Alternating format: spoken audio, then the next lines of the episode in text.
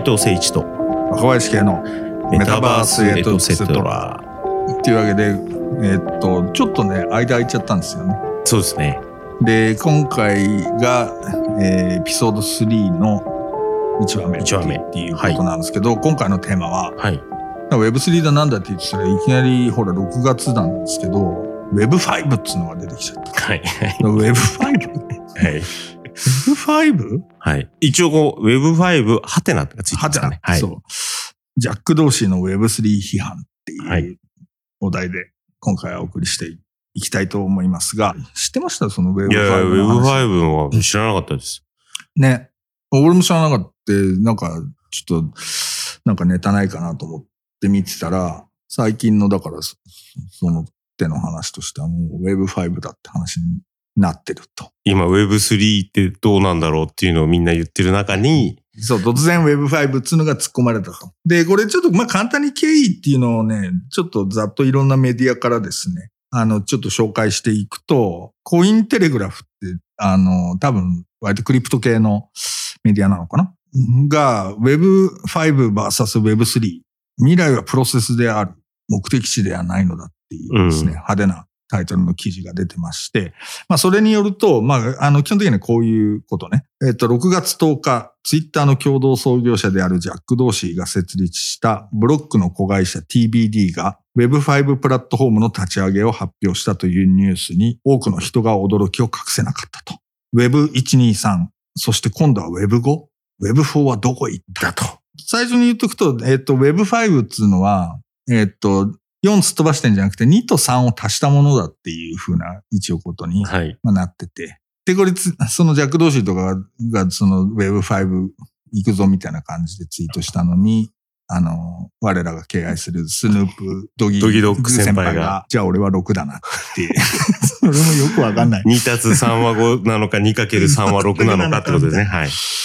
ことをツイートしたとはい。いうふうなことでございまして。で、もうちょっと行くとですね、これもコインテレグラフっていう記事によると、Web5 と呼ばれるこの新プロジェクトは、2021年11月にツイッターの CEO を退任して以来、ドーシーが進めているビットコイン中心の最新の取り組みに当たると。うん。Web3 がブロックチェーン技術とトークン化を取り入れてインターネットを分散化するのに対し、Web5 は、Web5 は一つのブロックチェーンのみを利用する ID ベースのシステムとして構想されている。で、その一つのブロックチェーンっていうのがビットコインであると。だからなんかビットコインっていうものの上に、なんつうの ID ベースのシステムが構築されると。何のことかわかんない。か。わかんないね。そうですよね。んで、はい。まあちょっと、えっ、と、じゃあその Web5 っていうのは何なのかっていうふうな話の前に、まあ、そもそも、えっ、と、ジャック・ドーシー先輩は、えっ、と、Web3 っていうものに対して、まあ基本的に、あの、批判的な立場を取ってきたわけです。そうですよね。まあそれが、はいあの、ちょっと伏線としてあってね。まあ、あの、それ去年の多分12月ぐらい、2021年の12月ぐらいに、えっと、Web3 をいきなりジャック同士がディスるっつってちょっとかなりさざ波が立ったんですけど、それが基本的にはどういう趣旨なのかということなわけね。だから今回は基本的にその Web5 なんぞみたいな話っつうのはちょっとね、一応プレゼン資料とかっていうのもオンライン上には出てるんだけど、はい見てもようわからんのですよ。うんうん。で、斉藤さんもい一応ね、リンクを送して、はい、そうですね。見させてもらったんですけど、よくわかんないですよねよくわ。かんないです。で、まあ、今回は、あの、俺らが、あの、一生懸命 Web5 説明しても、多分、拉致開かない感じもするので、基本的には、その、そのアイディアを通して、一応 Web3 っつうのが何なんだっけっていうことを、ちょっと皆さんが、あの、理解していくとそうですね。いうふうな立て付けになるといいかなと思ってて、本当にわかんないんだよね。そうなんです。ただ、なんかこう、読んでいくと、まあ、この後に話出てくると思うんですけど、Web さんのどこを批判してるのかっていうのはわかるから、そうそうそうそう。確かになと思うところもあるじゃあないですか。るあるある。うん。なんで、すちょっとそ、そっから行こうかなと思う,、わけですよ。で、まあそもそも Web さんとは何かっていうふうなことを、まあだだからいろんなメディアもさ、いきなり Web さんつってみんながよくわかってないところに Web 語が出てきちゃったから、Web さん説明しないとよみたいな話に、まあなってるわけですよ。だからさっきの Web5 vs Web3 っていう記事に、まあ Web3 っていうのは何かっていうのが書いてあるわけね。で、これ、それがこういう内容。えっと、大まかに言えば、Web3 の主な目的は、Web2 の最大の問題点である監視資本主義を可能にするプライベートネットワークによる個人データの収集の問題を解決しようとすることにあると。なるほど。でも結構みんなそういう認識になってんのかな？なんか意外とそうでもない気もする。そうでもないような気がします、ね。だから Web2 っていうのは、だから結構その、セントライズされた、まあ Google とかメタとかのプラットフォームによって、その囲い込まれて、結局ユーザー自身がいいように商品化されてるというふうな、その状態に、まあ、なっちゃってるよねっていうふうなところを解決すると。だからまあ、であるがゆえに分散が大事であるっていう話になってるでしょ。で、記事の続きいくと、そのために Web3 は誰もが信頼できるコンセンサスメカニズムを用いたプラットフォームによって形成される特定の主体によってコントロールされない分散型ネットワークの Web であることをイノベーションの主眼としている。うん。わかりますね、ここまで。ここはわかるよねうんで、次行くよ。そこでは分散型アプリケーション、DApps って読むのかなはい。がオープンネットワークの上に構築され、いかなる主体もユーザーの同意なしにデータを収集したり、誰かのアクセスを制限したり、検閲したりすることはできないとうん。いう風に、まあ、なると。はい。まあだから、なんつうの、その、ツイッターだったらさ、その、いきなり、もうツイッターがバシャンっつって、その、うんじゃあトランプのアカウント凍結しちゃうとかっていうふうなことが、まあ、現的にできないっていう話になるわけで、はい一応、その合意が必要だっていう話ね。で、Web3 ファウンデーションっていうのがあるんですけど、Web3 ファウンデーション自身のウェブサイトから抜粋すると、Web3 はユーザーが自分自身のデータ、アイデンティティ、運命をコントロールする分散型かつ公正なインターネットを作ることを使命としている。なるほど。まあまあまあ、それはまあわか。りますねうんはい。それで、Web3 のイノベーションの第二の焦点は、これらの分散型ネットワークによって、インターネット上の価値やお金が仲介者なしにユーザーのアカウント間で直接やり取りされるようになることだ。なるほど。そして、この二つの特徴、つまり分散化とインターネットマネーは、まだ初期段階ではあるものの、Web3 を理解する鍵となると。うん。だから Web3 っていうのは基本的にはその分散型のうんガバナンスうん。と、そこにおいて、うんある種 P2P でやり取りされるお金っはい。ていうのが肝。そうですね。まあ、なので、そのクリエイターエコノミーとかって言われてるものとかっていうのは、まあそ、そこにおいて、まあ、中間業者のいないうん。直接取引もできそうる経済圏の中に経済圏の中に、はい。置かれるというふうなことになります。まあ、ここはまあいいはいいんだよね。そうですね。そうそうそう。だから理理念的にもまあ、まあそうよねっていうふうなことそうなんですよ。でしょ？うん。ただこれ多分、うん。作り始めようと思った人、うん。Web3 を、はは。は、いろんな矛盾に気づくと思うんですよ。まあそうなんだね、まあ結局ブラウザってじゃあ、なんか、まあ今ってその Web3 対応ブラウザみたい。なのも作ってる人たちい。て、うん。それを作る、でもそれを使うってどうなんだとか、うん。サーバーってあれ AWS で良かったんだっけとか、そうだよね。だからそういうのも、本当は、どう、どうすんの？共同で、その、誰かがしてるみたいな格好になるの？なるじゃないですか。で、そうすると、まあ、これ聞いてる方で、まあ昔 SE やってた方だったら、じゃあちょっとロードバランサうんー、。ラックに入れに行きますみたいなうん。ことになるんだけど、じゃあロードバランサーの中に入ってる IC チップは誰が作るんだっていう話とか になってくるじゃないですか。なってくなってくる。だからそうなると、こう作り始めようと思った時に、まあこの概念はすごいわかるんですけど、うん。実際に本当に分散化するとなると結構矛盾が生じるんですよね。その、全部やろうと思う、全部やろうとなると。そうなんだよ。だからこの辺をね、まあ、この。この辺が多分、まあ、後々に多分たくさん出てくると思うんです。いや、まあそうのなんですよ。それでね、まあもうちょっと、じゃあ Web1 から3までの流れっていうのを、多分同じ記事が書いてるわけ。はいで、ちょっとそれを読んでみはだから、初めに Web1、当時は単に Web と呼ばれていたものがあった。うん。初期のウェブサイト、ポータルサイト、オンラインサービスが開発されたが、ユーザーは読むだけで直接対話する機会はなかった。まあ基本的には、その、与えられるというかまあアクセスしたらあるってことそうそうそうそう、はい一方的だった。ユーザー同士の交流がなかったからだ。ウェブにアクセスする人は一方的なコミュニケーションの中で提供されるコンテンツを消費するだけであり、うん。このため Web1 はスタティック Web とも呼ばれていうるんと。。性的なウェブってことそうですね。そうそうそう。はいうんで、Web を支える技術の進化とともに、ソーシャルネットワークやブログ、フォーラム、ポッドキャストなど、新しい形の参加型コミュニケーションを可能にする、あらゆるアプリケーションの出現と普及により、Web2 が徐々に到来したと。なるほこれがだから、まあ2000年、まあ大体 Web1 っていうのが、まあ90年代で、ど。うん。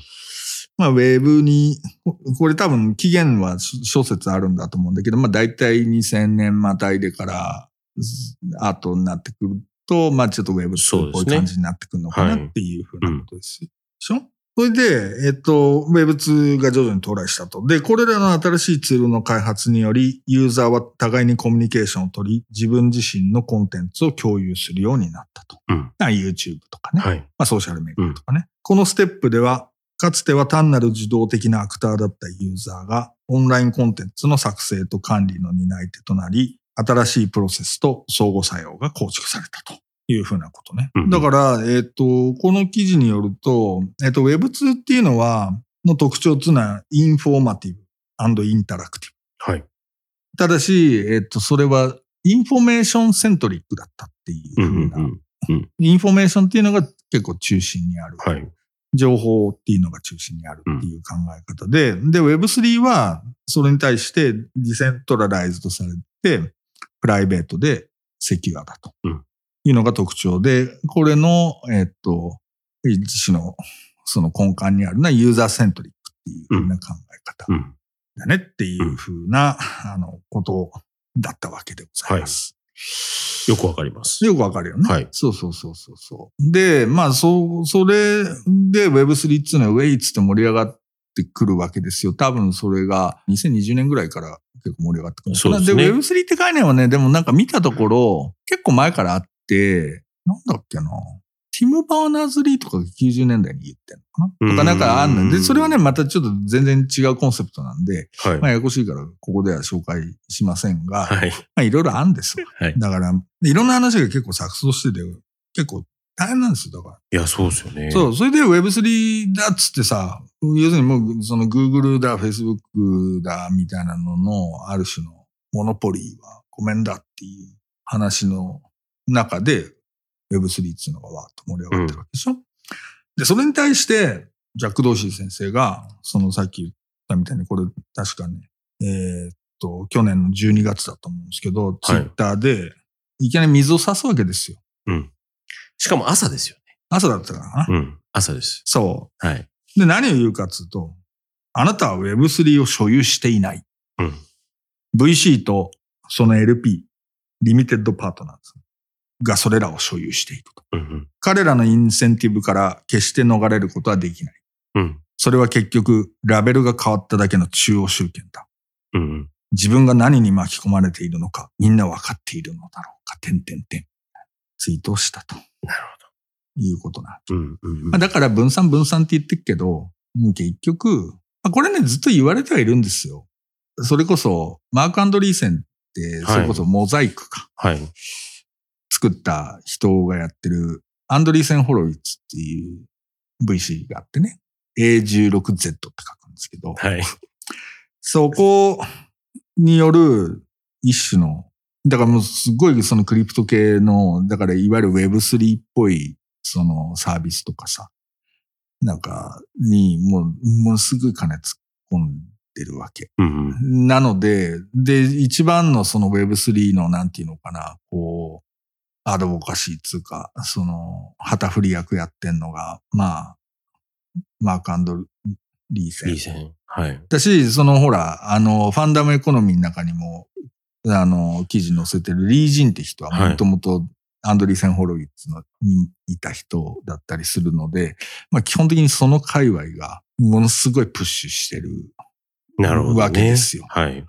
で、まあジャックは、まああり手に言うと、Web3 なんつうのはアンドリーセン・ホロウィッツによるマッチポンプだろうっていうふうな、まあ、ことは暗に言ってるわけうん。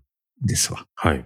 で、まあ、ここがある種、なんていうのかな。それで、ちょっとその、テック業界がざわっとししたっていうふうな。まあそうですよね。うん。まあ分散型プラットフォームって言ってるけれども、結局その、そこでの決定権っていうのとかシェアみたいなものっていうのを、その、アンドリーセン・ホロウィッツとかが牛耳ってると、まあ結局、所有してるのはアンドリーセン・ホロウィッツにな。なっちゃうね、みたいな話はあって、まあそれはそうかもな、みたいいや、それ、まあ、僕も読んで、結局、まあ、その、あなたは v Web3 を所有してない。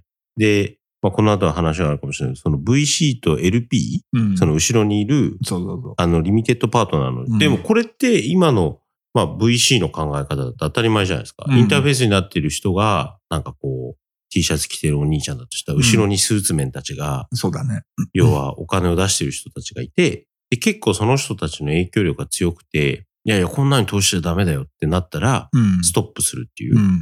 ら結局、Web3 のサービスをいくら作っていても、イニシア、要はストップできるボタンを持ってる奴らが何人かいるぜってことですよね。そうそうそうそうそうそう、だからそれはまあ、まあ確かにそうだろうなっていうふうな、えーことはあるんですよ。で、はいこの問題を、あの、ニューヨークタイムズが取り上げていはいる。わけですよ。はい。で、その、まあ結局その、まあある意味、ジャック・ドーシーとマーク・アンドリーセンの対立っていうのが、まあテック業界のある種の、に分断を生み出してるっていう風な記事なわけね。でちょっといいですか？読んでいいですよ。はい。お願いします。ジャック・ドーシーがこの難解なツイートをつぶ、言葉をつぶやいたのは、ビットコインの推進に専念するためにツイッターの代表を辞任して間もない12月下旬のことだった。これ2021年12月。この投稿はブロックチェーン技術を中心にインターネットを再編しようとするベンチャーキャピタルと、そのリミテッドパートナーが持つ権力、つまり Web3 として知られる取り組みを一刀両断したもので、すぐにシリコンバレーの支配階級のメンバーたちの間で公然と構想が始まったと。イーロン・マスクはドーシーの味方で、敵とされるのはマーク・アンドリーセンだ。ここちょっと引っかかったんですけど、僕、なんか最初に Web5 で、まあ、同志先生が言ってることは、あ、これはアンチイーロンマスクなんじゃないかなと思ってたんですよ。なるほど。なぜかっていうと、うん。LP としてボタンを押して止めないんだけど、うんイーロン・マスクみたいに要はでっかいポーションを持ってる人がごっそり抜けると、うん。実はビットコインって相当まだ今も落ちてますけど、うっん。ていう感じになるじゃないですか。なるほど。だから、ボタンを持ってるやつは実はそのビットコイン所有者の中にもいたっていう。うん。そのイーロン・マスクも、どっちかって VS 構造になるのかなと思ったんだけど、イーロン・マスクは同士の味方っ味ぽい方なんだ。うんよくわかんない。だから、まあ、うんちょっとイーロン・マスクが何をしたいのかって、その、その、だから、同士抜けた後の、そのツイッター買収みたいな話とかも、何がしてんだみたいなのは、ちょっとよくわかんい。ないところだったりするのね。まあ、とにかく、マーク・アンドリーセンが敵。はい。これ決定。はい。で、Web3 革命はブロックチェーンネットワーク、ビットコインやその他の暗号通貨の基礎となる分散型台帳システム上により良いインターネットを構築することによって商業と情報の民主化を約束すると支持者たちは言うと。あの、Web3 の支持者たちはね。はい。理論的には従来の中間業者やゲートキーパーを排除し、ユーザーが直接取引を行い、利用するプログラムにユーザー自身が大きな関与ができるようにするものだと。うんしかし、同士は異なる見解を持っていると。あはいなたは Web3 を所有していないと。なるほど。だそそれは所有できないんだと。で、それの趣旨つうところに行くとですよ。まあ、こういうことなわけね。えっとね、クリプトに関する調査会社、メッサリの2022年のトレンドレポートは、Web3 を独占的な支配領主が作った借地の上に構築されたインターネットを、新しい可能性に満ちた無限のフロンティアへと変えると。で、変える不可避の数勢であるというふうに言ってると。で、このメッサリーって会社は割と、その、プロ Web3 ことなんね。で、メッサリーの創設者のライアン・セルキスは、暗号は、クリプトはあらゆる形態の独占に対する革命となると主張してると。で、まあ、そうなのかもしれないな、みたいな。話はあるんだが、はい一方で、大口投資家たちもまたこの無限のフロンティアに魅了されていると。うん。ニューヨークタイムズに提供されたピッチブックのデータによると、2021年ベンチャーキャピタルの約460のブロックチェーンプロジェクトに約127億5000万ドルを費やしたが、2020年においては155件に対して27億5000万ドル。だから2020年から2021年にかけて、えっと、案件数で言うと、まあ3倍近く。うん。で、投資の額は、うーんと、10 5倍ぐらい、6倍、5 6倍ぐらい。ですね。5倍ぐらい。はい。に、まあ伸びてるので、まあかなりその投資家たちっていうのがそこに、まあ殺到してるっていう風な、1兆円増えてるってことですね。それぐらいになる。そうですよね。すごいね。ね。うんで、で、まあ、うん要は、その、ここの状況ね、まあ、だから一種のさ、なんか、その、投資家がこう、バッと群がった、まあ、一種のバブルやんかっていう風なところを、まあ、同志は警戒してるということになるわけね。はい。で、えっと、ニューヨークタイムズ引き続き読んでいくとだよ。ドーシーが警告を発する以前にも、暗号の世界では、支配力の強いインサイダーが分散化を妨げ、民主主義の精神を損なっていると嘆く声はあったと。なるほど。アンドリーセンが共同設立したベンチャー企業アンドリーセン・ホロウィッツは貸し借りや取引を可能にする2つの Web3 プログラム、コンパウンドとユニスワップに出資している。で、ここが問題。この2つのプラットフォームでガバナンスに用いられるコインの95%以上はトークン保有者のわずか1%が独占している。だから、えっ、と、一応、その、みんなでガバナンスしましょうねっていう話なんだけれども、その、ガバナンスに用いられるコインの95%が、本当に1%。1%に独占。だからこれはほら、もう完全になんつったらいいのかな、その、も、持てるもの、持て、持たざるものそうですなんか、オキュパイウォールストリート的な話やな。うんはいで、そこに対して、え、あ、そう、っていうのを、っていうことを、進歩的シンクタンクオープンマーケットの金融政策ディレクター、アレクシス・ゴールドスタインは、まあそういう状況だっていうことを最近の米議会経済合同委員会で証言していると。うん。だから暗号通貨業界のインサイダーはデジタル資産の民主化のメリットを懸念するが、ゴールドスタインは実際には暗号による資金と権力の集中ぶりは従来の金融市場と同等か、もしくはそれ以上です。と証言していると。まあ、ここよね。だからそのこでジャック同士が問題にしてるのはね。だから結局すげえ、まあ、なんか、名前変わっただけのより立ちの悪い中央集権になるんじゃないかっていうふうな懸念でも、ここら辺ってなんか、イーロン・マスクの話してると思いますね。まあ確かにそうだよな。それはそんな気もするよね。うん。そうそうそう。っていうところなんですわ。で、ニューヨークタイムズとしては、まあこういうこと言ってるわけ。クリプトの世界が真に発展するためには、政策立案者や一般市民はその可能性に魅了されているばかりではいられないと。うん。ブロックチェーンが投機や利益だけではなく、善のツールになり得ることを説得する必要がある。で、現在の Web3 をめぐる争いはむしろ逆のように作用していると。まあ、うんつまり、なんて言うんだろうな。問題あんじゃねえのっていうことを結構浮き彫りにしちゃってるよねっていう風な。で、FTX 暗号交換所のファウンダーのサム・バンクマン・フリードっていう人は、えーっと、Web3 に対しては、今起きてることは少なくともお金目当てにしか見えないから、もちろん警戒していると、うん語っているということになるわけですよ。うん。ね。だから今の経済原理と同じ、まあもしここに書かれてますけど、もしくはもう、もっとこう、あ株式分散みたいな話もほとんどオキュパイされてるから、まあ、普通の法律だったら、うん。独禁法なり、まあそうだね。がっつり引っかかるようなことを、まあ、法律が追いつかない新しいイノベーションのセクターの中で行われてるから、そう。やばいよねって話ね。やばいよねっていう話なんですよ。そう。で、結構その Web3 で俺もすへえと思ったんだけど、だから、アンドリーセン・ホロウィッツとかものすげえロビングをしてるっていう風なうん話があって、これもニューヨークタイムズですけど、ベンチャーキャピタリストたちは政府高官に Web3 を受け入れるよう政策提案を盛んに行っていると。で、さっき言ったその調査会社メッサリっていうところのゼルキスのような革命信奉者は支援すべき政治家リストとかを作成したりしてると。うんで、アンドリーセン・ホロウィッツの政策チームみたいなのがあんだね。うん。ワシントンの外にも目を向け、世界のリーダーたちに向けて Web3 共和国、Web3 リパブリックになるための提案を発表している。なるほど。でかいね。リパブ、まあ、Web3 リパブリックだけど、超ドミナントの効いたというか、うんっ。ていう場所を作ろうと、要は、ん？いや、これ僕なんかすごい、あの、同志先生は、ええ。バーニングマンの匂いがしますね。わかります？どういうこなんかと要は、本当は Web さんって、うん。もっとこう、すべての人に機会を与える。そうそうそう。要は、その、感謝に溢れた世の中を作ると。うん、で多分ツイッターもそういう風にできたじゃないですか。なんだけど、それがだんだんだんだん経済効果で時価総額いくらだ、みたいな。うんじゃあそれをもっと太らせていくために、その VC つけて後ろに LP いて、で、それで、それこそ、まあ政府とも話したのかわかんないですけど、っうん。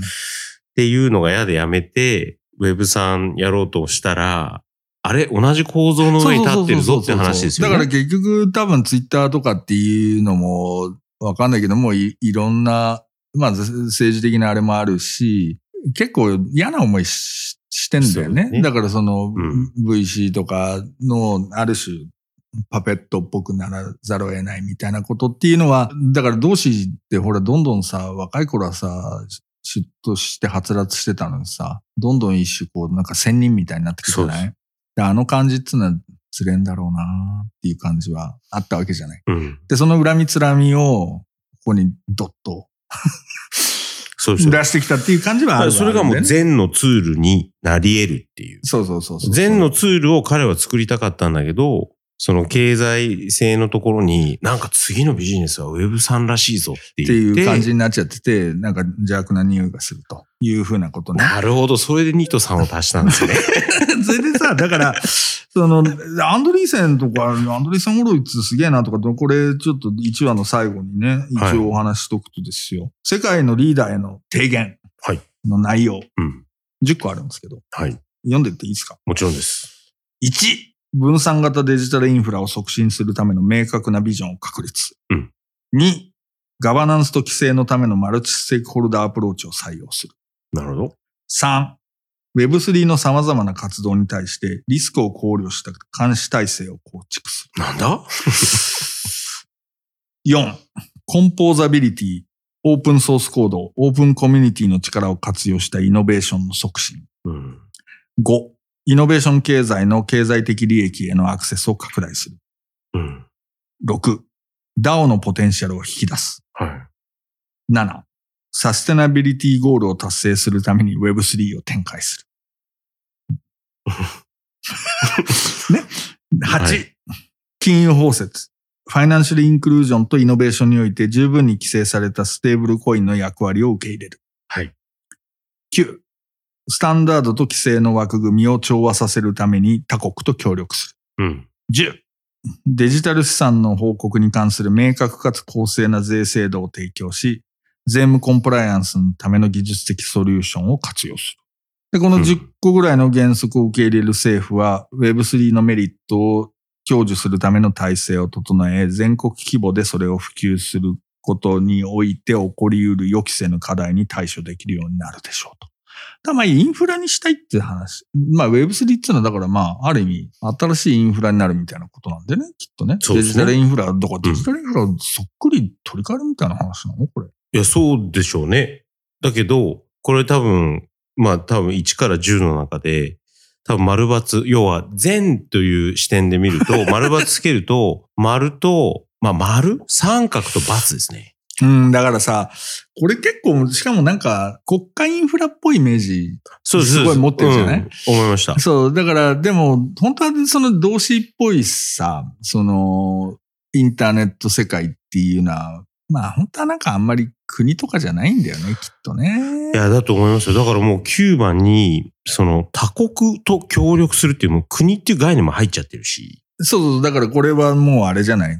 多分、世界経済フォーラムっぽい話でさ、そういうイニシアチブ作ってみたいな話をあるって話だよね、これね。そうですよ。うん、うわーあの匂いするわ、スーツ面の。はい。そうそうそう。だからこれ、まあ、アンドリーセン・ホロウィッツね、どうなんだろうね。で、まあ、こう、こういうことをやってるんで、もう、ジャック同士的にはもう、本当に、なんか危険な感じがするんだろうね。でうも、んこれは、うんだから、その、エピソード1で、それこそ、バンドキャンプみたいなさ、その、バンドキャンプの話した時に、バンドキャンプって一種のさ、なんていうのかな、ミュージシャンにとってのさ、ちょっとアジール的なさ、はい。ユートピアとまでは言わないけれどもさ、ちょっと安全な場所が、それこそエピックゲームみたいなところに買収されてそこのお金が入ってくることによってそれが損なわれるんじゃないかっていう懸念はすごい提出されたわけじゃない。で、まあ、それとだから、同じせめぎ合いっちゃ、まあ、同じせめぎ合いそうで。はあるよね。はいだから、ここはなすまあ、つってだよ。はい。本当にそんな、もう、完全無欠のさ、その、分散してさ、本当に、そういう、まあ、斎藤さんがよく言ってるみたいな、そのブラックボックスのないさ、はい。透明性の高い、その空間っていうのが、本当に作れるのかね、みたいな気持ちはある。いやー、そうなんですよ。だから、あの、僕は今日、この5の Web5 の視点を、実装する人の視点でちょっと見ようと思ってて、うん。だからぼ僕もどっちかっていうと、その、全的なツールとして、うん。要は完全的なイン、まあ、インクルーシブ、まあアクセサリー、そうねそう。で、そのために作るっていうことを考えると、僕はなんか、ドーシーの言ってることはよくわかりますね。ね。はいで、まあちょっと次、とりあえずその第一はここまでっていうことにして、で、次じゃあいいよいよ、いよいよ。そのジャック同士っつうのが何を言ってんのっていう風なところを言ってみようと思うんだけど、つってもね、これ、ごめん、俺多分朗読するだけでほとんど何言ってるかわかんないんで、それを斉藤さんが解はい。説してくださるちょっと、まあ、解説できるかわかんないですけど、はい。ちょっと、いろいろお話ししましょう。はい。とりあえず、ここまで。ありがとうございます。はい。どうもありがとうございました。